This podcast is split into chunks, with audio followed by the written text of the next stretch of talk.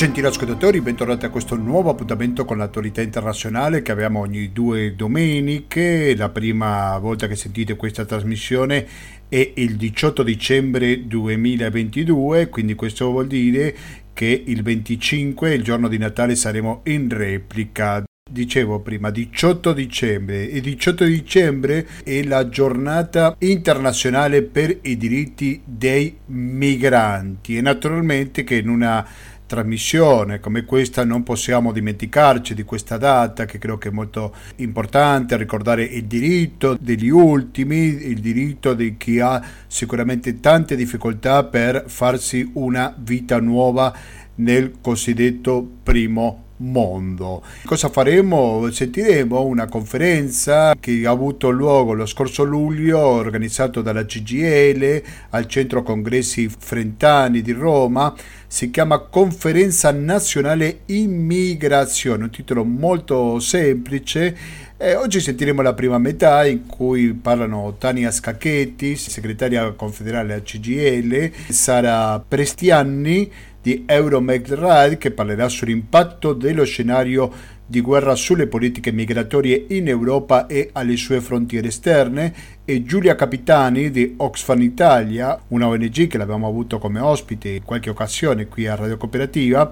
Capitani parlerà sulla gestione dell'immigrazione in Italia alla prova della crisi ucraina, elementi di cambiamenti e di continuità. Prima di sentire la conferenza Volevo un attimo capire cosa ho trovato sull'UNICEF, sul sito dell'Agenzia delle Nazioni Unite. Nel 2000 l'Assemblea Generale delle Nazioni Unite ha proclamato il 18 dicembre giornata internazionale per i diritti dei migranti. Il 18 dicembre di dieci anni prima aveva infatti approvato la Convenzione internazionale sulla protezione dei diritti di tutti i lavoratori migranti e dei membri delle loro famiglie. La scintilla si innesca nel 1972 quando un camion che avrebbe dovuto trasportare macchine da cucire ha un incidente sotto il tunnel del Monte Bianco nel quale perdono la vita 28 lavoratori originari del Mali. Nascosti nel camion, viaggiavano da giorni verso la Francia alla ricerca di un lavoro e di migliori condizioni di vita. La notizia della tragedia induce le Nazioni Unite ad occuparsi delle condizioni dei lavoratori migranti diritti dei lavoratori migranti, l'Europa resta nel prendere impegni. Nel 1979 l'Assemblea generale dell'ONU istituisce un gruppo di lavoro con il compito di redigere un'apposita convenzione che possa contemplare le posizioni dei paesi di provenienza dei flussi migratori e di quelle dei paesi destinatari. Ad oggi, purtroppo, la convenzione annovera solo 47 ratifiche, la quasi totalità delle quali da parte dei paesi di provenienza dei flussi migratori. L'Italia non è tra i paesi che l'hanno ratificata, così come il resto dei paesi europei. Nel 2010, in occasione del ventesimo anniversario dell'adozione della Convenzione, è stata lanciata dalle Nazioni Unite una campagna globale per promuovere la ratifica. La Convenzione riconosce la specifica situazione di vulnerabilità dei lavoratori migranti e promuove condizioni di lavoro e di vita dignitose e legittime. Fornisce inoltre una guida per l'elaborazione di politiche nazionali in materia di migrazioni basate sul rispetto dei diritti umani e propone una serie di disposizioni per combattere gli abusi e lo sfruttamento dei lavoratori migranti e dei membri delle loro famiglie nel corso del processo migratorio. L'UNICEF Italia, impegnato da tempo sui diritti dei migranti e sull'affermazione del principio di non discriminazione, celebra la ricorrenza odierna unendosi a quanti intendono mantenere accesi i riflettori sulla condizione della popolazione di origine straniera, in particolare quella minorenne, e aderendo alla giornata di azione globale per i diritti dei immigrati, rifugiati e sfolati e per la lotta al razzismo promossa dal Forum Sociale Mondiale di Dakar del 2011. Questo è il comunicato che troviamo su unicef.it, il titolo è 18 dicembre giornata internazionale per i diritti dei migranti e adesso sì, senza perdere tempo, passiamo ad ascoltare la conferenza nazionale migrazione organizzato dalla CGL. Ringraziamo i nostri ospiti prestigiosi che ci faranno un bel lavoro di panorama sull'impatto de, eh, dello scenario di guerra sulle politiche migratorie in Europa e sulle frontiere esterne e, e l'intervento prestigioso di Sara Pressignani dell'Euromed Rights e poi quella di Giulia Capitani, Oxfam Italia, che ci eh, farà una uh, relazione sulla gestione delle migrazioni in Italia alla prova della crisi ucraina, elementi di cambiamento e di continuità. Intanto grazie a loro per la loro presenza qualificata. Eh, inizierei a dare la parola per la relazione introduttiva a Tania Scacchetti, la nostra segretaria confederale della CGL nazionale. Eh, grazie a Selli e benvenuti a tutti voi. Grazie naturalmente nostri, alle nostre ospiti e ai nostri ospiti che insomma lo dirò nella relazione che ho scritto, abbiate pietà. Eh, credo qualificheranno molto il lavoro di queste nostre due giornate e però insomma permettetemi anche di ringraziare i compagni dell'area, Selli, Kuros, Nicola, eh, di ringraziare Giuseppe dal quale ho eh, accolto diciamo così, la delega, Fabrizio, eh, perché naturalmente come sempre il lavoro della nostra organizzazione è un lavoro eh, collettivo. E mm, credo insomma, di manifestare un sentimento anche qui collettivo, penso sia importante ritrovarsi eh, insieme, eh, insieme in questi due giorni, eh, credo lo sia non solo perché noi avevamo preso questa decisione di fare prima del congresso una conferenza dell'immigrazione, ma perché penso che la facciamo in un momento storico i cui effetti anche sul tema delle politiche migratorie saranno molti, molto significativi. E, ci sono tanti momenti nella vita dell'organizzazione che noi siamo abituati enfaticamente a definire storici, eh, forse questo lo è un po' più degli altri. E, quando abbiamo deciso di fare questa conferenza ci siamo eh, molto interrogati. E siamo consapevoli, sono consapevole che le aspettative della nostra discussione su questo tema sono molto alte, sono tante, soprattutto perché il bisogno di riportare al centro dell'attenzione il tema dell'immigrazione è alto e riportarlo al centro significa provarlo a, far, a, farlo non in modo sporadico, non in modo accidentale e non inseguendo solo la logica dell'emergenza. Tuttavia non sarebbe giusto, non sarebbe neanche possibile affrontare tutti i temi aperti. Per questo abbiamo deciso di mettere in queste due giornate un focus su alcune priorità della nostra azione politica vorrei dire anche della nostra azione contrattuale, senza però che questo significhi né minimizzare né dimenticarci il nostro lavoro quotidiano, ordinario, eh, quello che voi, noi facciamo in risposta alle tante contraddizioni, alle tante criticità che il tema ci propone. Di cosa discuteremo in questi due giorni? Intanto approfitteremo per farci delle domande avremo, lo abbiamo detto, illustri esperti dai quali potremo apprendere e ci interrogheremo su che cosa ci aspetta nel mondo che cambia, su quale sarà l'impatto sulle migrazioni di questo cambiamento. E insieme a questa riflessione proveremo a orientare sempre di più la nostra analisi e quindi anche il nostro dibattito e quindi anche la nostra azione guardando all'immigrazione come fatto strutturale, come questione costitutiva della nostra nuova demografia, provando anche a indicare l'idea di prospettiva del diritto alla libertà di movimento, che dovrebbe esserci così come il diritto a rimanere nel proprio paese se si vuole. Certamente, lo sottolineo, mettere in luce questi, queste riflessioni e questi aspetti non significa per noi trascurare le tante battaglie per un sistema legislativo differente, differente in Europa, così come deve essere differente nel nostro Paese, per cambiare il patto europeo sull'immigrazione e l'asilo, che naturalmente non abbiamo mai accettato e non accetteremo, sia il tentativo esplicito di cancellare il diritto di asilo e, di, e, e sia anche il tentativo esplicito di criminalizzare l'immigrazione o la solidarietà.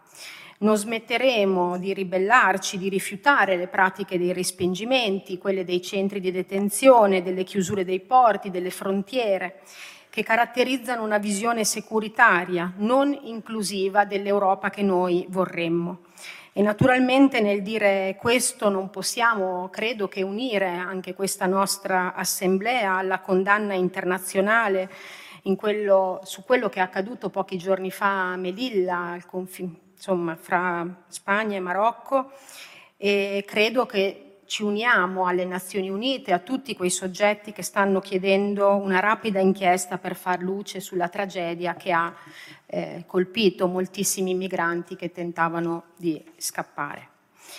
Significa naturalmente anche lottare per abrogare e superare le norme discriminatorie che ancora ci sono nel nostro Paese, a partire dalla Bossi-Fini, sapendo che nonostante siano stati fatti passi importanti ai quali abbiamo, credo, contribuito con il nostro eh, eh, ruolo rispetto al superamento dei decreti Salvini e che si sia tornati a ragionare di un sistema di accoglienza e di integrazione, tanto ancora resta da fare anche dal punto di vista dell'intervento legislativo.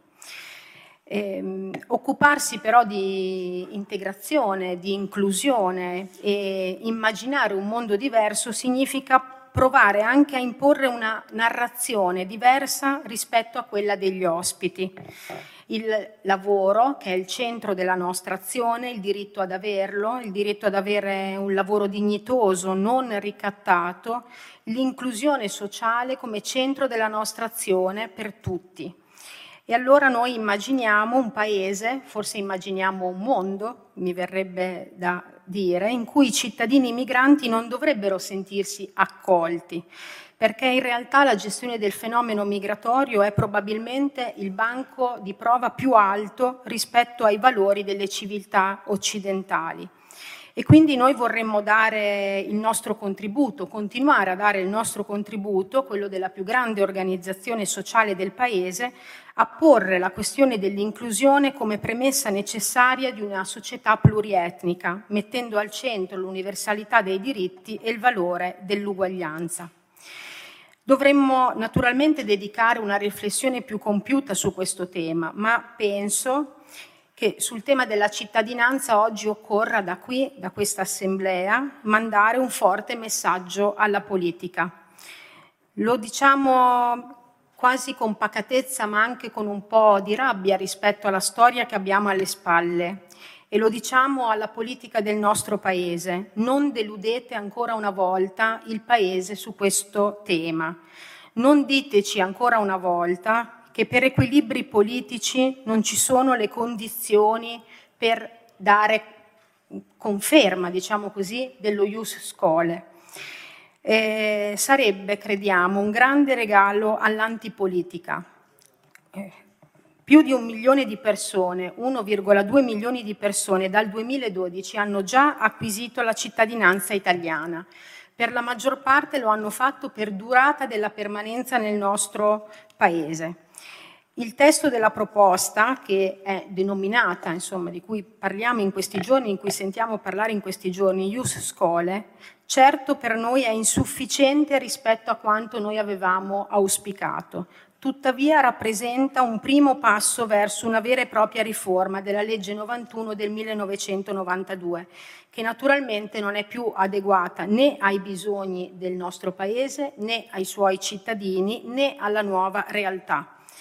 In questo momento ci sono quasi 900.000 giovani di origine straniera che sono nati in Italia o che sono giunti da bambini in, in Italia, che aspettano venga riconosciuto loro legittimamente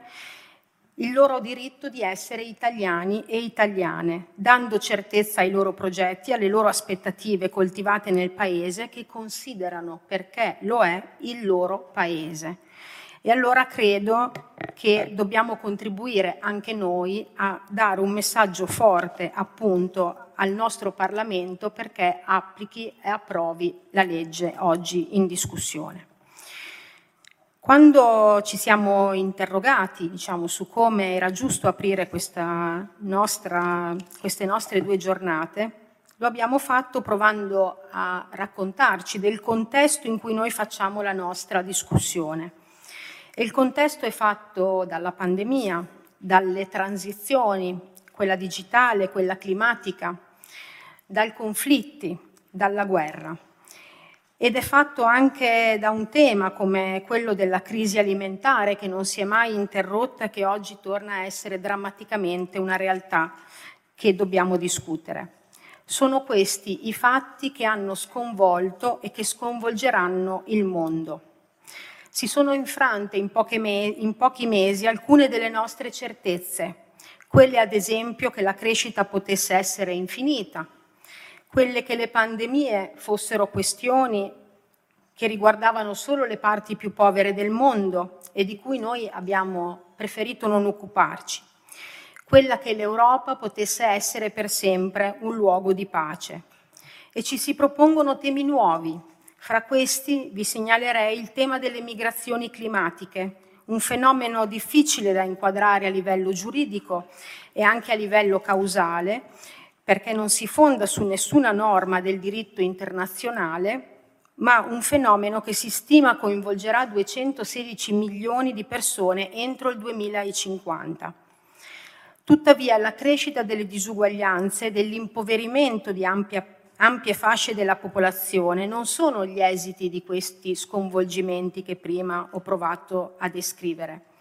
ma si sono determinate con un modello di sviluppo che ha messo profitto e mercato al centro delle scelte, sperando che i processi di globalizzazione fossero, fossero sufficienti da soli a redistribuire le ricchezze prodotte. Una rivoluzione delle priorità nel modello di sviluppo, Così abbiamo scritto nel primo documento che abbiamo inviato al loro governo Conte quando si stava aprendo la discussione sull'utilizzo delle risorse europee per affrontare il post-emergenza. E questa rivoluzione della priorità è il tema alla base di una società più giusta, più equa, e come contribuire a cambiare il modello di sviluppo deve riguardare anche la nostra riflessione la riflessione di un sindacato che ha da sempre l'ambizione di essere un soggetto collettivo che contribuisce a cambiare e a trasformare la società e a costruirla con il punto di vista soggettivo del lavoro. Sembra passato tanto tempo, un secolo ho scritto nella relazione, ma forse anche psicologicamente la pandemia è stata per tutti noi un discrimine. E allora vorrei ricordare brevemente dove eravamo un attimo prima della pandemia, fra la fine del 2019 e il 2020 ed eravamo nel pieno di una stagione molto diversa da questa. Era una stagione in cui abbiamo rivisto l'odio, abbiamo rivisto i respingimenti, abbiamo partecipato a campagne elettorali vinte sostanzialmente contro l'idea dell'invasione degli stranieri. Eh, è stata la stagione della condanna di una personalità come Mimmo Lucano, ma è stata anche la stagione della ribellione di un'altra personalità come Carola Rachete, che ha dato valore alla disobbedienza civile. Eh, è stata una stagione di un paese che però ha avuto la capacità di costruire tanta solidarietà diffusa, il paese della dedizione dei lavoratori del sistema dell'accoglienza di cui troppo spesso ci dimentichiamo. È stato il paese incapace di sostenere una misura di civiltà come lo Ius Soli, nonostante il grande movimento, il grandissimo movimento nella campagna L'Italia sono anch'io che abbiamo contribuito a costruire nei territori ma è un paese, il nostro, che socialmente, soprattutto nelle giovani generazioni, è molto più avanti di quello che viene descritto. E allora vorrei che noi non ci dovessimo più stupire come se fosse un fatto straordinario ed eccezionale e quindi fuori norma di un fatto come quello che è accaduto a Verona, dove nella lista a sostegno del nuovo sindaco la più votata è stata una giovane ragazza, Veronica Atitsogbe, italiana di seconda generazione, figlia di genitori del Togo. Noi siamo consapevoli della strumentalità della destra del nostro paese, della strumentalità della destra in tutta Europa a rispondere alla pancia, al malessere, al rancore che si genera a fronte delle grandi trasformazioni ma noi dobbiamo essere altrettanto consapevoli e dobbiamo saper lavorare anche sui ritardi e le incertezze che il centro-sinistra ha su queste tematiche. E lo possiamo fare usando il lavoro, la sua forza, la capacità di generare condivisione per indicare una nuova narrativa. Abbiamo alle spalle ma abbiamo anche, fronte, anche, di fronte a noi e sono certa che su questo verranno contributi importanti alla nostra discussione. Ehm, quello che si è fatto e quello che dovremmo fare rafforzando il nostro lavoro comune. Abbiamo dietro le spalle, davanti a noi, una diffusa e grande e difficile vertenzialità sul contrasto al caporalato, sulla gestione dei flussi. Eh, vorrei dire che vorrei dire si rimane abbastanza colpiti dell'indifferenza che, sembra not- che sembrano accompagnare le notizie che commentiamo troppo spesso dei ragazzi morti nei ghetti, molto giovani, la non capacità di ribellarsi di fronte a scene come quelle che vediamo spesso sugli schermi televisivi che avvengono nei posti di frontiera, come Lampedusa, come Ventimiglia. Eh, non ci indigniamo abbastanza per l'ipocrisia di un paese che non legge soprattutto i suoi bisogni primari. Già prima della pandemia sapevamo che l'Italia è stabilmente un paese di migrazioni. Gli stranieri residenti sono 5, più di 5 milioni, sono l'8,8% della popolazione e il nostro è un paese di consolidata immigrazione legale ed è anche un paese di migrazioni. Non è un caso che eh, discutiamo, insomma, affrontiamo anche il tema dei tanti giovani che invece il nostro Paese lo lasciano in assenza di prospettive. La pandemia ha probabilmente determinato molti effetti non ancora del tutto analizzati e non ancora del tutto compresi. Dovremmo riflettere invece su come è cambiato il lavoro per i migranti, quali impatti sociali la pandemia ha determinato sull'istruzione, sulla sanità, sull'occupazione, anche per gli effetti dell'isolamento, che non sono uguali per tutte le fasce della popolazione. Ma una cosa è certa, quando il binomio fra lavoro e diritti è per i migranti, è una questione di sopravvivenza più che per chiunque altro cittadino del nostro Paese, perché se perdendo il lavoro si perde il diritto a stare nel nostro Paese, il prezzo che si paga è molto più alto. Per la prima volta nel 2020 il tasso di occupazione degli stranieri è più basso di quello degli italiani. Sono, cal- sono calati il numero dei nuovi permessi, 106.500 nel 2020, il numero più basso degli ultimi dieci anni, un calo dei permessi per studio e dei permessi per asilo in modo particolare. Abbiamo assistito, lo abbiamo fatto tutti, alla retorica degli eroi, dei lavoratori eroi, ma poi dopo ci si è dimenticati di capire di che cosa hanno bisogno, di che cosa avrebbero bisogno questi eroi. Forse non essere nominati come eroi, ma semplicemente essere retribuiti, rispettati e riconosciuti per il lavoro che fanno tutti i giorni e dovremmo certo ragionare degli effetti sulla popolazione migrante in primis dell'aumento della povertà, dello sfruttamento, della emarginazione, anche in relazione all'esclusione per vincoli giuridici che continuiamo a ritenere illegittimi a forme di sostegno al reddito di contrasto alla povertà che pure nel nostro Paese sono stati strumenti importanti. Dovremo ragionare degli effetti che si sono determinati per il rallentamento della gestione delle pratiche amministrative. Nel recente decreto semplificazioni abbiamo apprezzato alcune norme sulla semplificazione del rilascio dei nulla osta, così come sul decreto flussi per chi è già presente in Italia ma abbiamo ancora una volta dovuto segnalare molte criticità e soprattutto abbiamo continuato a dire, continueremo a dire che non sia che non è accettabile che intere attività del Ministero dell'Interno rivolte a cittadini stranieri siano cronicamente sotto organico di personale. Poi, mentre pensavamo di poter iniziare una discussione diversa nel nostro Paese, così come lo ha iniziata in Europa, una discussione appunto su basi diverse rispetto a una prospettiva di crescita, di cambio del modello di sviluppo, pensiamo alle misure prese da Next Generation EU, al SURE, alla direttiva sul salario minimo. Ehm, e quindi mentre pensavamo di poter aprire un dibattito su come dare gambe a una nuova e ritrovata centralità delle persone, una nuova e ritrovata centralità della cura, dei beni comuni, dalla sanità all'istruzione, come primi fattori di costruzione della cittadinanza, siamo precipitati in uno scenario nuovo. In queste settimane la CGL ha, credo giustamente, offerto ai suoi dirigenti e, al suo, alla sua collettività tutta molti momenti di approfondimento sulla guerra, sui cambiamenti negli assetti geopolitici mondiali, perché non possiamo permetterci di non essere attrezzati anche culturalmente, anche criticamente rispetto a quanto sta accadendo.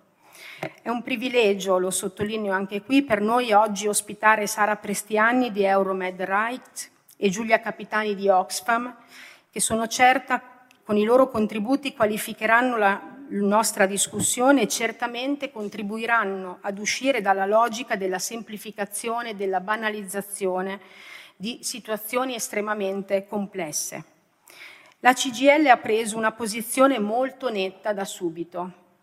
e per questo è anche stata strumentalmente molto contestata insieme ad altre organizzazioni. Non è con le armi che si conquista la pace e abbiamo continuato, continuiamo a farlo, a rivendi- di rivendicare l'apertura di una fase che non sia appunto quella del riarmo dei singoli paesi, che non sia quella della logica dei blocchi militari, ma quella della, di- della diplomazia, che sia quella della continua ricerca di trovare strumenti pacifici per la risoluzione delle controversie. Assumere questa posizione non significa, non ha mai significato che a noi non siano chiarissime le responsabilità di quanto sta accadendo in Europa.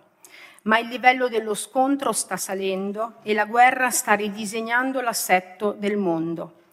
Vorremmo che l'Europa maturasse una sua visione autonoma e sviluppasse una sua politica estera, fondata sul concetto di sicurezza condivisa. Ma la firma dell'accordo fra Svezia, Finlandia e Turchia invece rivela le debolezze e anche le ipocrisie di questa Europa, che difende l'autodeterminazione dei popoli solo a seconda dei popoli e solo a seconda delle convenienze economiche. La guerra ci ha consegnato anche una riflessione necessaria sul sistema di accoglienza e di asilo, non riprendo qui le proposte che noi abbiamo condiviso nel tavolo asilo e immigrazione, partecipato da tante associazioni e da tanti soggetti, di cui la CGL naturalmente è parte, per la riforma del sistema, soprattutto per l'idea che quel tavolo continua a promuovere che si passi da programmi di accoglienza a un sistema unico di accoglienza in cui anche chi ci lavora possa avere riconoscimento e diritto a un lavoro dignitoso però forse dovremmo cogliere l'occasione del funzionamento del sistema per la popolazione ucraina. Approfitto per ringraziare qui le nostre strutture che tanto stanno facendo in termini di solidarietà ma anche di accoglienza fattiva. Forse dovremmo approfittare diciamo, di questa vicenda per rilanciare una prospettiva per tutti i profughi e i rifugiati, perché dobbiamo avere paura anche noi di questo razzismo istituzionalizzato che impedisce di leggere i fenomeni se non in base al colore della pelle di chi scappa da guerre e persecuzioni. La situazione politica e sociale con cui ci confrontiamo parte da questo contesto. Lo abbiamo detto in tutte le occasioni in cui lo abbiamo potuto fare. Noi dobbiamo avere l'ossessione del lavoro, del lavoro con diritti. Domani ascolteremo importanti interventi, la Fondazione di Vittorio, Cimea, ma sappiamo che il cambiamento necessario si fonda sostanzialmente su tre capisaldi. Il primo, la piena occupazione e il diritto al lavoro dignitoso il secondo, la piena libertà dei lavoratori di poter contare nelle scelte che li riguardano, il terzo, una nuova idea di, di Stato e un nuovo rinnovato investimento sul welfare. Ci aspetta però, compagni e compagni, un periodo difficile, perché è complessa la relazione con il governo, perché avremmo bisogno di interventi più forti e immediati a tutela dei salari e delle pensioni Stiamo discutendo in queste ore, in questi giorni avete visto i comunicati rispetto al bonus di 200 euro, che è comunque figlio di una nostra rivendicazione, ma che sue, nella sua attuazione trova tante difficoltà e trova proprio difficoltà soprattutto rispetto alla, alle frange di popolazione più, più deboli. Eh, abbiamo, corriamo il rischio che le uniche risorse per la crescita siano quelle del PNRR ma abbiamo sempre detto che per noi la condizione del lavoro nel nostro Paese sarà il metro di giudizio sulle scelte e sulle misure che si intenderanno adottare.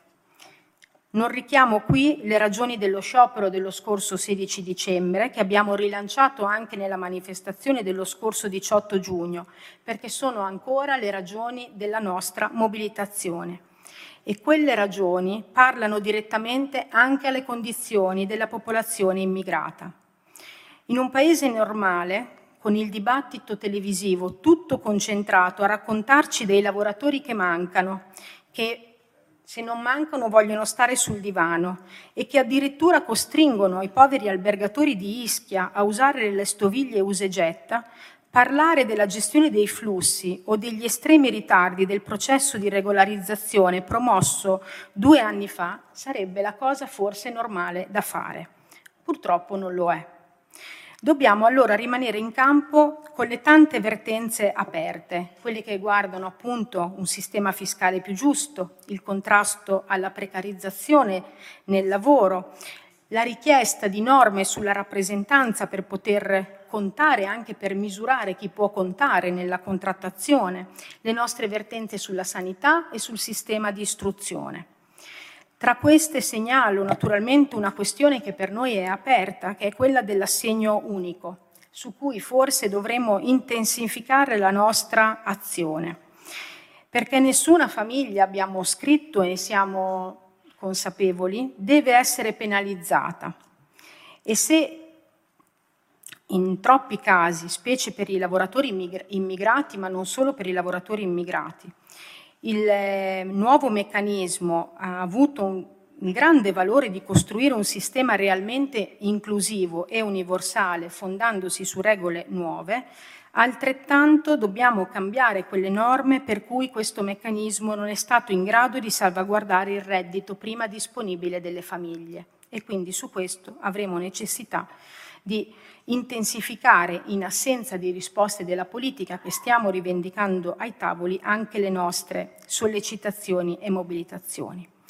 Se la strada quindi è una strada di crescita delle nostre mobilitazioni, delle nostre lotte, dobbiamo nella relazione con i lavoratori, le lavoratrici e i cittadini avere anche la capacità di indicare gli accordi e gli avanzamenti che si sono determinati grazie al nostro lavoro, al vostro lavoro. Penso alle norme che abbiamo conquistato sulla garanzia di applicazione dei giusti contratti negli appalti e nei subappalti, che sono decisive rispetto ai processi di esternalizzazione. Penso al tema delle battaglie che abbiamo fatto contro le delocalizzazioni, penso alla rivendicazione, alla conquista dei rinnovi dei contratti collettivi nazionali di lavoro, penso agli ammortizzatori, al fatto che si è aperta una discussione sul salario minimo e sulla rappresentanza. Penso anche all'importante lavoro che spesso diamo per scontato che abbiamo fatto in termini di accordi regionali e territoriali con la nostra contrattazione. Oltre 200, ci dice il nostro osservatorio. Penso a esperienze che possono apparire piccole, ma sono invece molto significative. Penso all'accordo fatto dagli edili con le associazioni datoriali e il Ministero del Lavoro rispetto al coinvolgimento dei rifugiati nella scuola edile. Penso all'accordo fra Nidil e Asso Lavoro, sempre di sostegno agli ucraini. E, ehm, e, penso che dobbiamo avere la capacità di provare a contaminarci con queste esperienze, di metterle in rete e di valorizzarle. Molte delle questioni naturalmente che riguardano le politiche della immigrazione non possono essere affrontate se non in relazione al sistema istituzionale. Anche per questo l'investimento che chiediamo da tempo con un piano straordinario delle assunzioni nella pubblica amministrazione assume un grande valore anche rispetto ai diritti delle cittadine e dei cittadini migranti.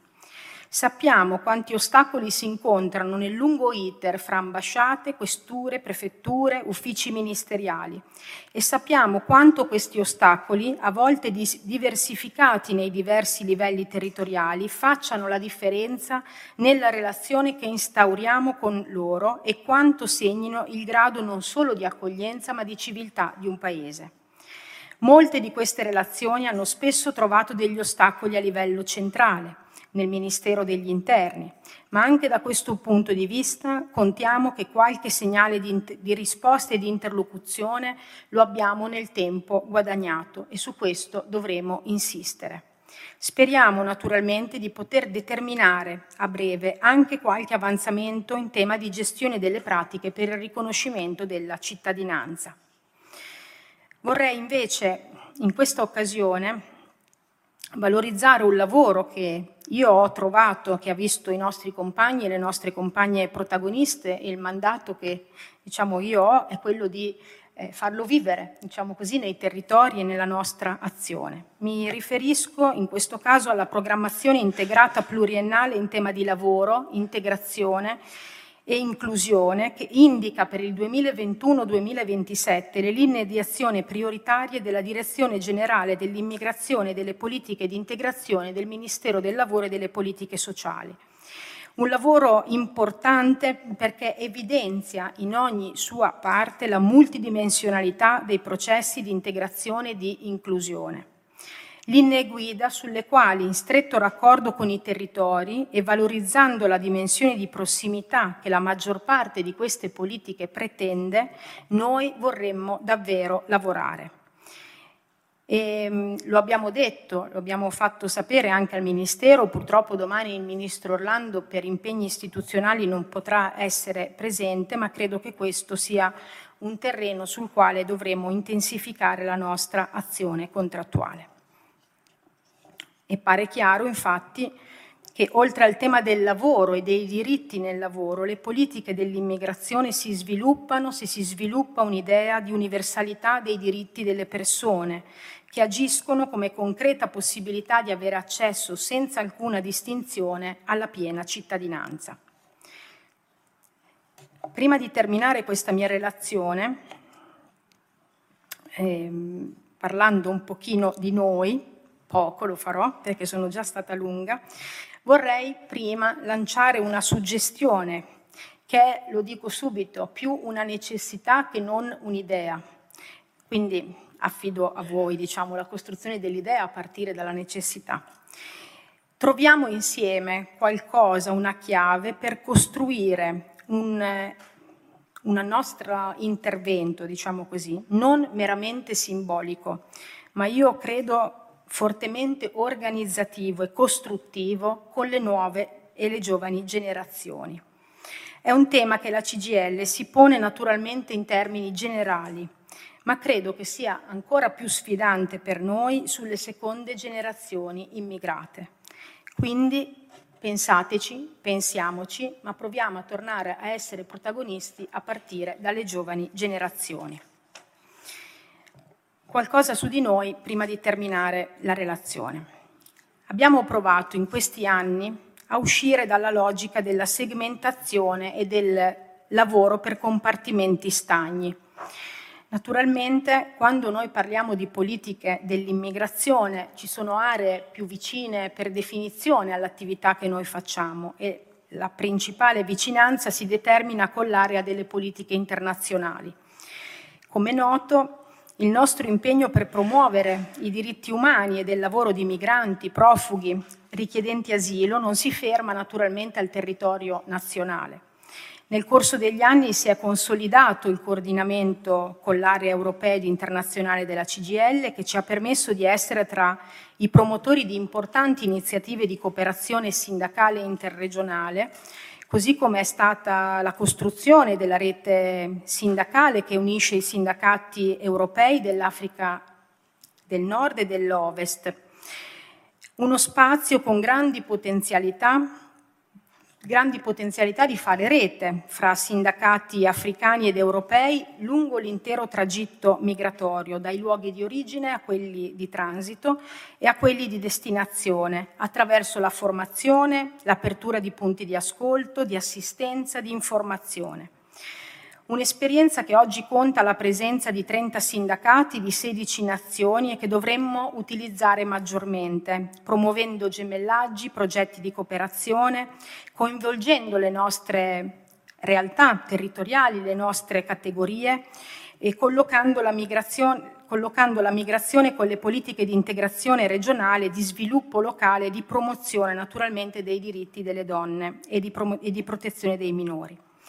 In sede europea partecipiamo in modo attivo al Comitato Mobilità della Confederazione Europea dei Sindacati, che è sede di coordinamento fra sindacati europei e di elaborazione di proposte di confronto con le istituzioni europee. Partecipiamo inoltre al gruppo di lavoro promosso dalla rete europea Solidar, che coinvolge ONG, sindacati, centri studi e associazioni di migranti e anche quest'ultimo spazio rappresenta un'opportunità di scambio di conoscenze, di esperienze, di dialogo tra sindacati che trova in alcune manifestazioni, penso a quella di Sabir, al Festival di Sabir, eh, luogo, luoghi importanti di crescita e di sviluppo collettivo. Ecco, l'obiettivo per noi deve essere quello di costituire sempre meno una specificità, ma di consolidare il punto di vista dei migranti nelle nostre rivendicazioni politiche generali, di farlo dentro le categorie, di farlo dentro la nostra azione territoriale, di farlo nella Confederazione. Sottolineerei il valore dell'azione territoriale, il valore dell'ascolto anche a partire dalle vostre necessità e la necessità di fare un lavoro sempre più integrato. Per questo domani avremo l'opportunità di ascoltare l'intervento da remoto del presidente dell'Inca, Pagliaro, che ringrazio fin da ora perché è impegnato in una missione diciamo così, internazionale e però si collegherà credo dall'Inghilterra per, dar, per, per, dare il suo contributo a questi nostri due giorni importanti. E credo che rafforzare, migliorare, integrare il lavoro confederale delle categorie, sempre di più con le aree delle tutele individuali, così importanti anche per l'azione di promozione e di riconoscimento dei diritti, oltre che per la presa in carico, sia una questione decisiva. Avremo, e lo ringrazio, anche l'intervento dell'avvocato Ronchi, che tutti immagino conosciate, con cui abbiamo costruito un lavoro importante eh, anche con l'obiettivo di arrivare alla definizione della costituzione di una rete di legali che in stretto raccordo con le categorie, l'Inca e i territori possa essere un punto di riferimento dal punto di vista formativo, dal punto di vista del raccordo della nostra iniziativa legale, ma anche un punto di vista della socializzazione della condivisione delle tante esperienze che nel territorio fate. Cosa, quella della condivisione della socializzazione di cui mi pare ci sia tanto bisogno. Infine, e ho davvero concluso, so che molte aspettative si sono concentrate sui necessari cambiamenti organizzativi che anche la CGL è chiamata a fare per essere coerente con il cambiamento sociale e anche coerente con la capacità di trasformazione sociale che noi vogliamo determinare. È una questione di presenza di uomini, di donne, è una questione di investimenti su certe aree piuttosto che su altre, è una questione di capacità, di prossimità nella risposta alle tutele individuali e collettive. È indubbio che scontiamo ritardi, ma è altrettanto indubbio che lo sviluppo della pratica del sindacato di strada, la valorizzazione dei delegati e dei delegati e degli attivisti alla costruzione delle risposte della nostra organizzazione sono segnali importanti di un cambiamento che sta già avvenendo. Discuteremo quindi delle questioni organizzative in un'altra sede e con le modalità che definiremo insieme. Credo sia giusto farlo in rapporto con l'organizzazione e le nostre strutture. Ne discuteremo, ne vorrei che ne discutessimo a partire dalle linee programmatiche di azione che anche a partire da questi due giorni sapremo indicare al nostro lavoro. Compagni e compagni, buon lavoro a tutti.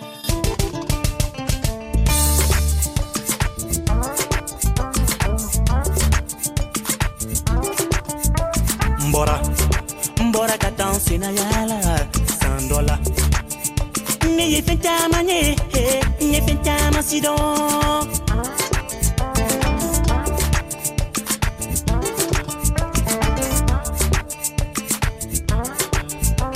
Mbora, mbora katan sina yala sandola.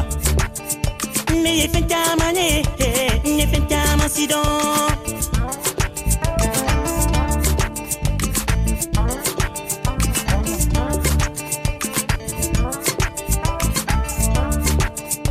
Jogo be yaala la ne y'o ye minɔgɔ jogo be yaala la ne y'o sidɔn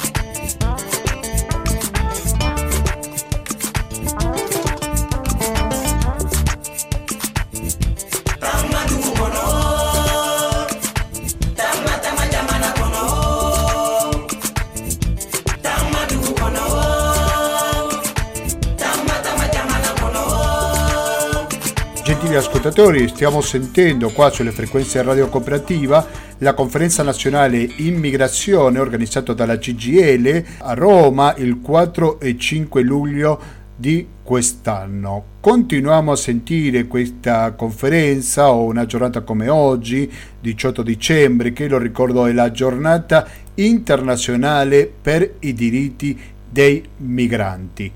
Buon ascolto. La parola a Sara Prestignani. Vorrei ringraziare gli ospiti che sono qua presenti, eh, Omar Nefati del Movimento Italiani Senza Cittadinanza, la FILEF, e, eh, la CISL,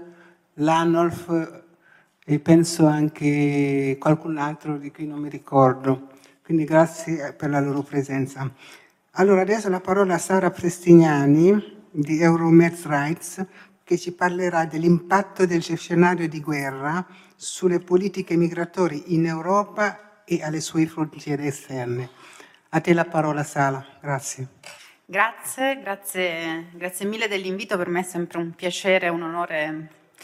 dialogare con, con, la CGL, anche perché appunto essendo stata per tanti anni qui a Roma ho avuto tante occasioni di collaborazione. Eh, io sono la responsabile del, mm, della, dell'unità dei programmi tematici della rete Euromed Rights, una rete che conta 70 organizzazioni della società civile eh, che si battono per la difesa dei diritti umani nel Mediterraneo. Eh, programmi tematici sono migrazione e asilo, diritti economici, sociali e culturali, giustizia di genere e criminalizzazione dell'azione della società civile. Ehm, ci sarebbero tante cose da dire, io ho strutturato un po' l'intervento in, su tre assi, una parte una riflessione sull'attivazione della direttiva protezione temporanea eh, che è stata fatta come conseguenza appunto dei movimenti di immigrazione e rifugio in seguito al, al conflitto in Ucraina, ehm, per poi aprire a una riflessione molto più ampia su come questo conflitto abbia impattato tutta la regione del Mediterraneo e come abbia in qualche modo influito anche sulla politica europea di gestione della migrazione e dell'asilo nell'ambito della riflessione sul famoso patto europeo sulla migrazione e sull'asilo che appunto come è stato detto nel, nella mh, relazione introduttiva è stato al, molto criticato dalla società civile e appunto anche da, da Euromed Rights. Eh, appunto dicevo un, momento storico, un momento di coraggio, quello del Consiglio europeo che ha deciso di attivare la, la, prote- la direttiva protezione temporanea del 2001 in occasione e subito dopo ai primi movimenti di mh, uscita dall'Ucraina e quindi di necessità di necessità di, una, di, sistemi legislativi di protezione e di accoglienza. Um, un momento storico che appunto dimostra coraggio, perché eh, come lo dice il, il, nome stesso della direttiva, questa direttiva è stata istituita nel 2001 ed è stata la prima volta in cui è stata attivata. Un coraggio che purtroppo è mitigato eh, dal renderci conto che chiaramente eh, si stava assistendo a un momento storico che marcava due pesi, due misure. Eh, nel 2001 questa direttiva è stata attivata, la società civile italiana, europea, internazionale aveva chiesto in altre occasioni di attivarla. Penso al 2011, alle primavere arabe, quando abbiamo visto migliaia di persone arrivare e la necessità di uno strumento che permetteva la protezione eh, e, e, che dava uno strumento di protezione a, a, tutte le persone che fuggivano appunto da, da situazioni di, di di, di, rivoluzione nel loro paese che poi appunto per molti sarebbero anche rientrati, non è stato neanche messo all'agenda come punto di discussione. Abbiamo richiesto l'attivazione di questa protezione nel 2015 quando abbiamo visto milioni di eh, rifugiati siriani eh, lasciare i paesi limitrofi, Libano, Giordania, cercare di raggiungere l'Europa. Eh, in quell'occasione si è gridata all'invasione, non è stato neanche una volta discussa l'idea di creare uno strumento di protezione e, e di attivare, come in questo caso, la protezione direttiva temporanea. Ecco, quindi in realtà purtroppo questo momento di grande coraggio, invece di essere un momento che apriva al diritto per tutti, al riconoscimento di una necessaria protezione, di un quadro legislativo di protezione e di integrazione per tutti i migranti e rifugiati, ha creato ancora più un solco di differenza fra una categoria di migranti e rifugiati, gli ucraini, e tutti gli altri. Questo esempio si è concretizzato in due frontiere vicine di, di pochi chilometri. Per mesi, dall'inizio di quest'anno, la frontiera fra Bielorussia e Polonia, abbiamo visto la Polonia massacrare, perché questo è stato il termine, migranti morti di freddo, respinti, donne, uomini le, che fuggivano nelle foreste per cercare di sfuggire alla violenza della Polonia che cercava di respingere in Bielorussia e poi, qualche mese dopo, lo stesso paese ha un'altra frontiera con l'Ucraina, una politica totale di accoglienza e di apertura. Ovviamente la nostra posizione è salutare e, e ovviamente sottolineare il momento storico e l'importanza di quanto si sta facendo per l'accoglienza dei, dei rifugiati ucraini, ma eh, sottolineare che questo dovrebbe essere applicato a tutti, mentre invece quello a cui stiamo assistendo è... Um, un, un, un, una gestione completamente diversa, lo andremo a vedere ehm, poi nel, nel, nella parte successiva del mio intervento. Ehm, dovremmo invece partire da come, come il coraggio che che si, è, che si, è, avuto nell'accoglienza dei, dei rifugiati di Crani, penso che appunto poi Giulia entrerà più nel dettaglio di anche l'accoglienza diffusa, dei modelli virtuosi eh, che dovrebbero essere applicati a tutti, che invece purtroppo eh, oggi marcano una differenza di trattamento, due pesi, e due misure eh, sempre più preoccupanti. Eh, ma c'è un altro aspetto del, del conflitto che in realtà ha eh, avuto una conseguenza importantissima nel bacino del Mediterraneo, quello della crisi alimentare. Come sapete Ucraina e Russia sono fra i principali produttori di grano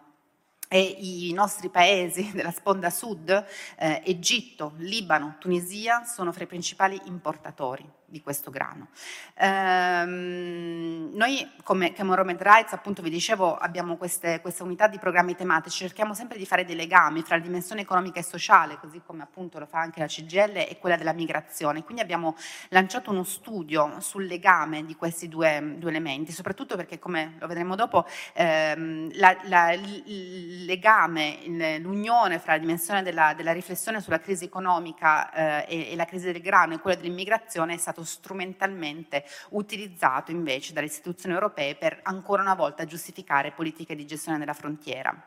L'Egitto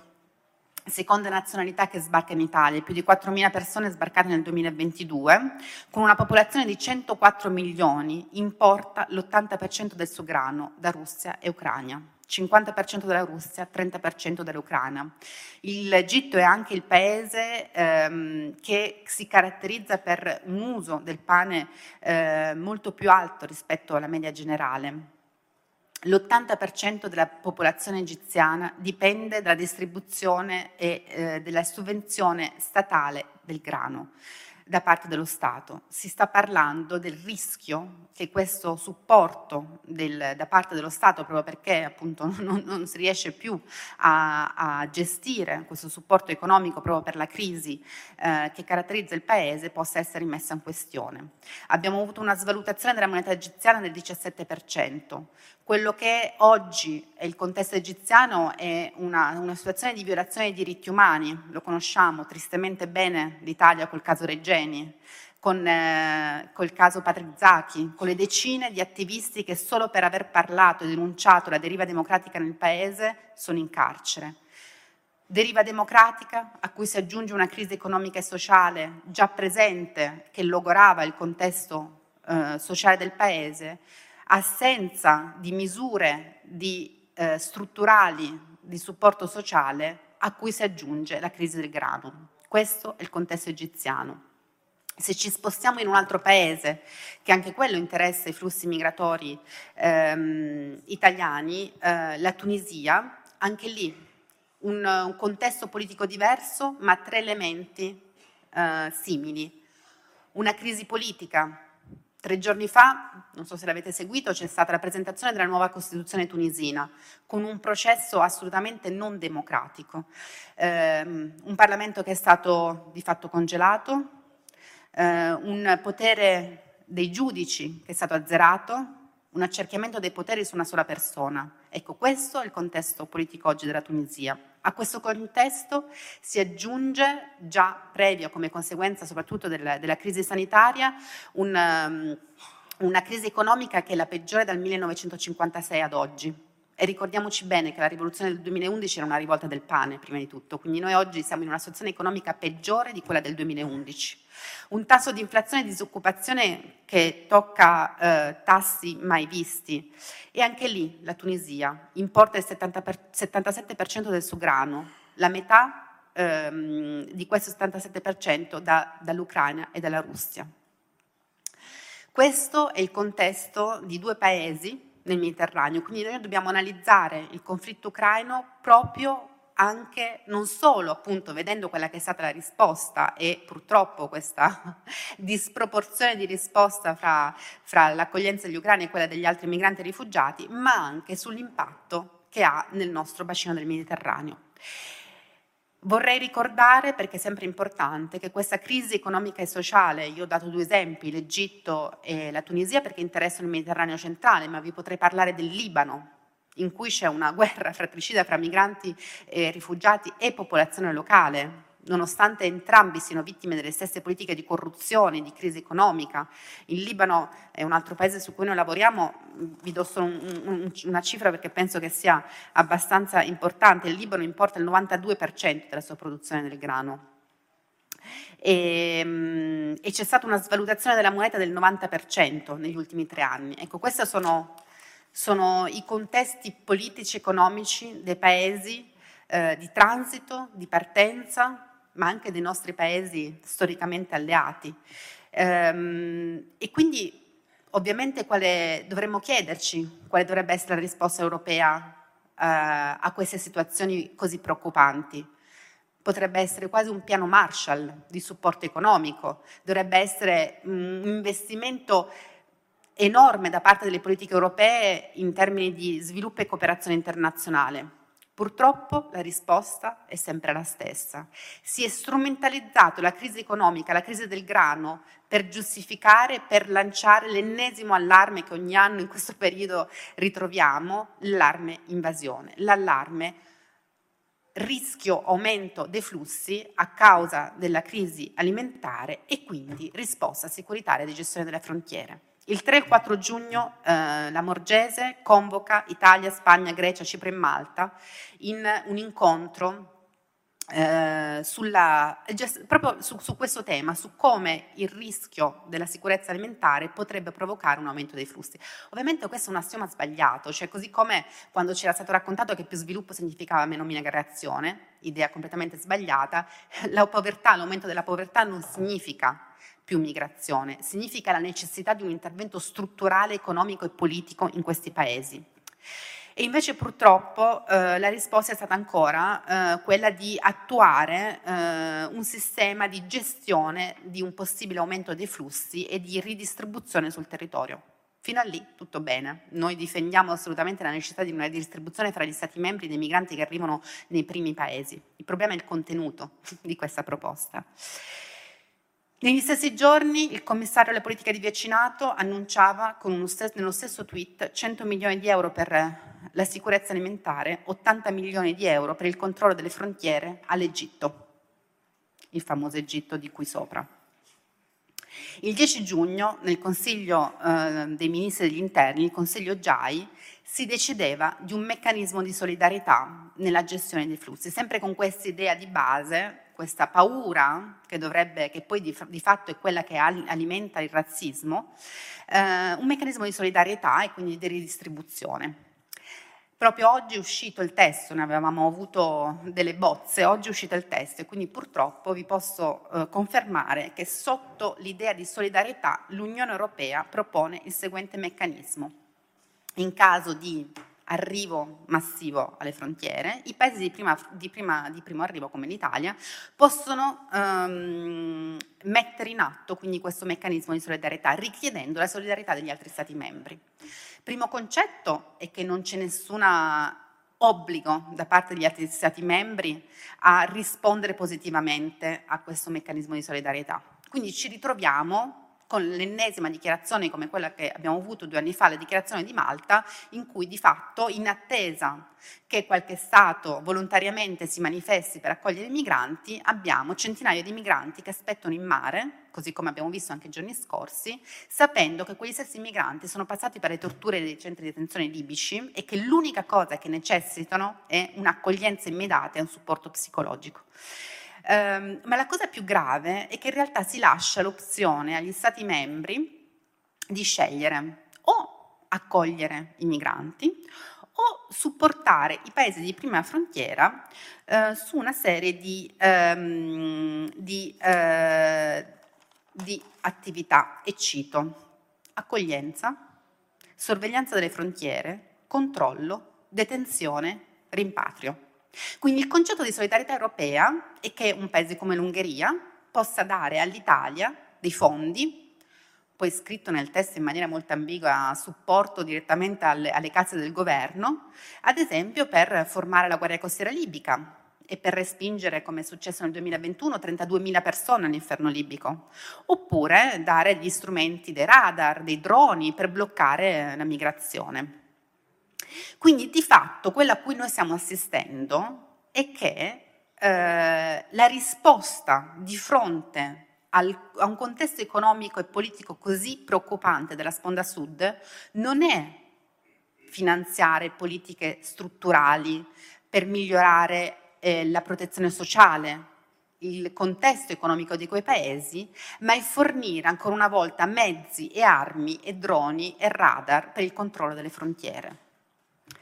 Questo è preoccupante perché questo è il concetto di solidarietà che oggi si discute in seno delle istituzioni europee. Inoltre c'è un, un altro problema, cioè non, non, c'è un criterio, cioè anche se ci fosse qualche Stato, allora ovviamente avremo sicuramente Francia e Germania che per cercare di dimostrare, soprattutto appunto questa proposta esce in presidenza francese, quindi la Francia per cercare di dimostrare che eh, qualche cosa è stato fatto, ehm, fornirà appunto delle quote di, di di accoglienza, però anche lì non ci sono criteri non definiti su chi ha diritto alla distribuzione, quindi si finirà su sempre questa logica che purtroppo è pericolosa dei eh, aventi non aventi diritto e quindi si rifinirà nella logica per cui eh, tunisini, egiziani e altre nazionalità sulla base della loro eh, provenienza verranno classificati come non aventi diritto all'accoglienza e gli altri invece su criteri non definiti sì Però appunto la, la, la, dimensione preoccupante è che si arriverà al punto in cui nessuno, a chi conviene fare redistribuzione se non, non è obbligatoria, se l'alternativa è quella semplicemente di inviare soldi nelle casse dei paesi di Malta, Grecia, Cipro, Italia per supportare le politiche di esternalizzazione, di controllo delle frontiere, le politiche di rimpatri, per politiche di sicurezza. Inoltre, Uh, e questo appunto su questo vorrei un po' aprire lo sguardo sulle, sulle, politiche europee, appunto abbiamo citato il patto. In realtà il patto presentato il 20 settembre del 2022, uh, del 2020 scusate, dal, dalla Commissione europea è con una serie di nove proposte legislative in corso di, di discussione al Parlamento europeo. Il Consiglio ha capito subito che non c'era un accordo e quindi, soprattutto su presidenza francese, si è deciso di spacchettare il paccolo, eh, cioè di, di, di far avanzare solo alcune proposte modificandole. Quindi ad oggi, nell'ultimo consiglio eh, della presidenza francese, eh, è stata eh, appunto fatta questa dichiarazione sulla solidarietà, che ricordo appunto solidarietà come dimensione esterna, è stato fatto eh, un passo avanti sulla la, la procedura screening. Allora, la procedura screening io vi invito a mh, tenere le orecchie ben, ben, aperte perché in realtà è fondamentalmente il rafforzamento dell'approccio hotspot, cioè eh, ed interessa soprattutto paesi come l'Italia, la Spagna e la Grecia, ovvero si crea una funzione giuridica, cioè gli hotspot diventano non territorio europeo fisicamente sul territorio europeo, in cui per cinque giorni, e ricordiamoci le condizioni psicologiche in cui arrivano i migranti sbarcati in Italia, spesso poi mi immaginiamo con questo meccanismo di solidarietà, dopo aver passato 20 giorni in mare, ad aspettare un porto di, di sbarco, in cinque giorni l'idea è quello di decidere chi, sulla base appunto del concetto di paese sicuro, deve essere immediatamente espulso e chi invece potrebbe essere integrato al sistema di accoglienza. Eh, quindi andiamo ancora di più su una logica di rafforzamento della frontiera. Abbiamo una proposta sul, su Eurodac, una riforma del codice Schengen che introduce un, anche lì un rafforzamento dei controlli alle frontiere interne, quindi vedremo sempre più respingimenti fra Francia e Italia, come se non ne avessimo visti abbastanza. E poi c'è questo concetto completamente contraddittorio che è integrato anche nella proposta del meccanismo di solidarietà, andiamo a rafforzare il sistema Dublino accelerando i rimpatri. Io ricordo, e lo, penso che sia importante ricordarlo, che due giorni prima eh, che questo famoso patto che eh, la Commissione europea aveva annunciato come un patto che avrebbe rivoluzionato ehm, il sistema europeo di gestione della frontiera, erano stati detti due cose no more Moria, cioè non più campi come il centro di Moria e superamento del regolamento Dublino. Noi ci ritroviamo col rafforzamento dell'approccio spot, ossia del modello Moria, e ci ritroviamo col rafforzamento del sistema del regolamento Dublino che ha dimostrato eh, non solo la sua inefficacia, ma anche i danni di migranti che passano anni a errare da un paese all'altro, ma ci ritroviamo anche con un, uh, un sistema di solidarietà per cui il concetto di solidarietà è supportare paesi come l'Italia nel rafforzare il controllo alle frontiere libiche. E su questo concludo perché penso che non ho più tanto tempo. Um, la logica oggi delle politiche europee è quella eh, di partire, ovviamente in maniera completamente sbagliata, e Schinas lo disse quando presentò il patto, sull'idea e, e, lo vediamo quando vediamo i tweet di eh,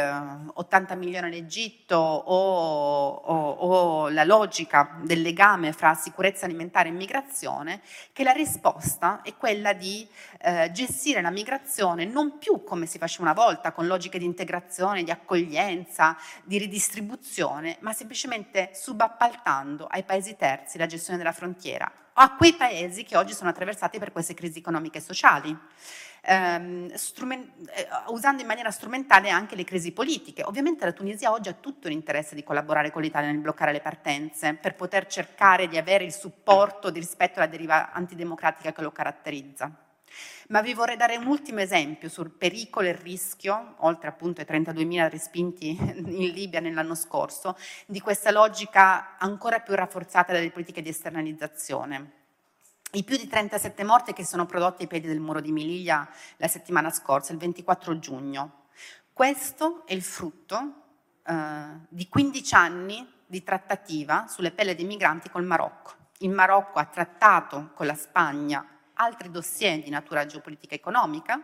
L'Unione Europea, e questo è importante se vediamo le cifre, c'è scritto sul sito dell'Unione Europea, se guardiamo il supporto economico dell'Unione Europea al Marocco, vediamo che il 92% del supporto è nel rafforzamento della gestione delle frontiere, l'8% nelle politiche di, di, di protezione. Il Marocco ha, ha usato riaprendo la rotta del 2020 nelle Canarie facendo pressioni sulla Spagna, aprendo nel maggio del 2021 la frontiera di Ceuta con 10.000 passaggi in poco meno di 48 ore per fare, per fare pressioni sulla Spagna sul, sul dossier del Sahara occidentale. La Spagna, sotto questa pressione, poi parliamo di cifre assolutamente ridicole, questo ritengo a dirlo, cioè noi in Italia oggi siamo a 27.000 arrivi, stiamo parlando di cifre assolutamente bassissime, eh, crisi internazionale per 20.000 sbarchi alle Canarie e 10.000 arrivi a Ceuta, eh, ha ceduto quello che era poi uno dei suoi capisaldi storici, arrivando all'accordo dell'aprile 2022 col Marocco, risposta del Marocco per mostrare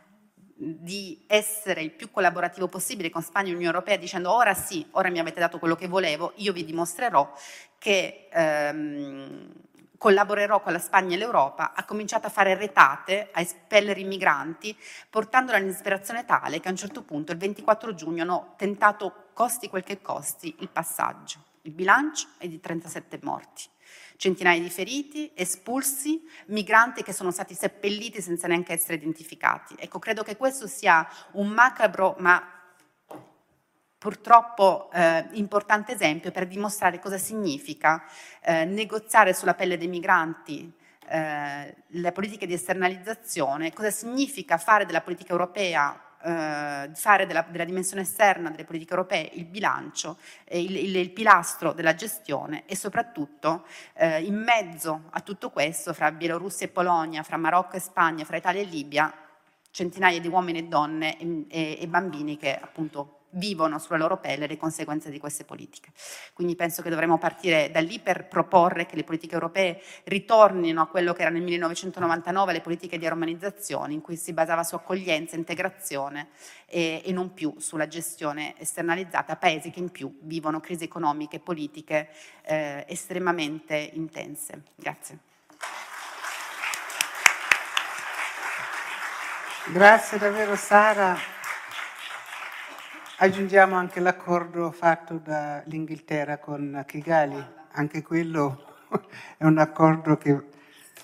si aggiunge ai tanti altri accordi. Grazie davvero. Adesso la parola a Giulia Capitani, Oxfam Italia, che ci parlerà della gestione delle migrazioni in Italia alla prova della crisi ucraina, elementi di cambiamento e di continuità. Prego. Grazie. E grazie a tutti e tutte, sono molto contenta di essere qua, quindi grazie davvero dell'invito. E dunque, io ho eh, organizzato il mio intervento cercando di concentrarmi più sulla, eh, diciamo così, su quelli che noi chiamiamo i dossier domestici, quindi diciamo più sulla dimensione nazionale. E vado però un pochino in sci all'intervento di Sara per condividere con voi quello che ovviamente vi sarà vi sarà chiaro, è come mm, il tema della gestione dei confini, il tema del, degli ingressi nel nostro paese, ma in generale negli Stati membri dell'Unione Europea è diventato ormai da anni un tema gigantesco, cioè c'è un tema gigantesco di tutela dei diritti umani fondamentali che riguarda ovviamente adesso i migranti, ma che inevitabilmente riguardando i migranti riguarderà un'erosione sempre più eh, massiccia dei diritti di tutti. Sara citava alcuni componenti diciamo, delle nuove iniziative legislative che compongono il patto europeo sulla migrazione e l'asilo, in particolare il regolamento screening che eh, per chi di voi magari potrà avere la pazienza di leggerlo pone veramente degli aspetti inquietanti, cioè mh, noi ormai abbiamo nella normativa europea ma anche nella nostra normativa nazionale eh, la codificazione ad esempio della detenzione di persone che non hanno commesso reato, reato esclusivamente a scopo identificativo. E senza voler essere necessariamente allarmista, mi sento di dire che quando un concetto, non arrivo a definirlo un principio, ma un concetto del genere entra in un ordinamento, poi è molto difficile scalzarlo e anzi quello che ci possiamo aspettare è che purtroppo poi abbia eh, in qualche modo eh, la possibilità di allargare il suo impatto sempre su un numero sempre maggiore di persone. Comunque, provando appunto a analizzare quello che è successo in questi mesi nel nostro paese, diciamo così dall'inizio della cosiddetta crisi ucraina. Eh, mi è stata rivolta tante volte, probabilmente anche a voi forse la domanda, ma quindi finalmente qualcosa sta cambiando. Giustamente Sara diceva la decisione del Consiglio che applica la direttiva sulla protezione temporanea è oggettivamente stata una decisione storica, su questo non, non ci piove. È stata storica anche, a mio avviso, la velocità con cui è stata presa, eh, che a mio avviso dipende eh, un, forse anche da una condizione geografica ineludibile, non c'è uno stato cuscinetto tra l'Ucraina e, e gli Stati membri dell'Unione Europea. Eh, I cittadini ucraini da sempre fanno parte di ehm, quelle persone che possono muoversi liberamente senza obbligo di visto, quindi i cittadini ucraini potevano entrare liberamente in Europa anche prima ovviamente dello scoppio della guerra con un visto di 90 giorni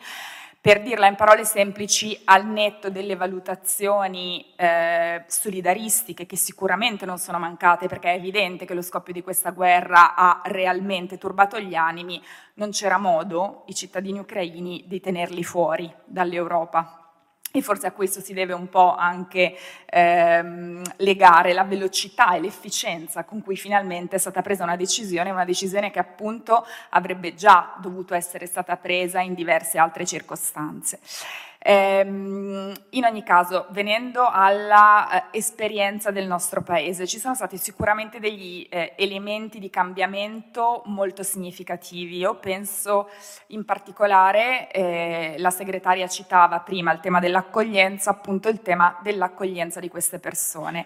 Eh, c'è stato un cambiamento molto interessante e lo dico da ehm, attore del sistema d'accoglienza. Oxfam fa da anni accoglienza di migranti e di rifugiati, eh, appunto negli attori e nei processi coinvolti. Eh, sapete che si è chiuso qualche settimana fa un bando del Dipartimento Protezione Civile. Il ruolo della Protezione Civile ovviamente era, eh, era ed è eh, legato al carattere, questa volta forse davvero per la prima volta effettivamente emergenziale di questo flusso. Eh, si tratta di un bando in cui per la prima volta non c'è un ruolo del Ministero dell'Interno e questo devo dire è piuttosto sorprendente rispetto alla modalità, al modello che noi conosciamo. C'è una cabina di regia con ANCI, con il Ministero del Lavoro, c'è un ruolo ehm, almeno sulla carta decisamente preponderante dei, ehm, diciamo così, dei soggetti gestori, degli enti della società civile e anche se le prime circolari sembravano andare in tutt'altra direzione, appunto non c'è un ruolo del Viminale. E ehm, c'è una fortissima spinta all'accoglienza in famiglia. L'accoglienza in famiglia, guardate, era eh, già codificata dal nostro sistema d'accoglienza. L'accoglienza in famiglia non nasce ovviamente con eh, l'arrivo dei cittadini ucraini. L'accoglienza in famiglia è prevista anche nel attuale SAI, nel vecchio SPRAR, come forma di accoglienza esterna, ma finora si era sempre limitata a sperimentazioni, progetti pilota, soprattutto in alcune regioni. Invece questo bando eh, esplicita l'importanza dell'accoglienza in famiglia, così come l'importanza dell'accoglienza diffusa, ad esempio ponendo un criterio, cioè ponendo il criterio del massimo 50 posti per le strutture di accoglienza. Questo ha creato uno scenario molto interessante in cui 17.000 posti che sono stati al momento diciamo così, formalmente distribuiti perché poi non sono state firmate le convenzioni, quindi tutto è fermo, ma diciamo che al momento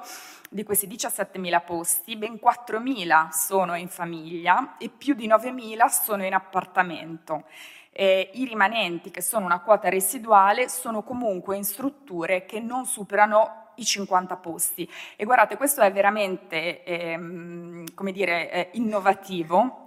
perché nonostante tutta la retorica fatta sull'accoglienza diffusa, tuttora i bandi eh, i capitolati dei bandi CAS, cioè dei centri di accoglienza straordinaria che sono quelli diciamo, gestiti dalle prefetture, sono costruiti in modo da premiare le grandi concentrazioni perché è possibile usufruire delle economie di scala, quindi economicamente l'ente gestore ha tutto l'interesse a cercare di costruire un centro d'accoglienza, magari anche tramite partenariati, ma appunto grosse concentrazioni, magari di alcune centinaia di persone. Quindi questo è stato senz'altro un tema, ehm, eh, come dire, un'innovazione interessante.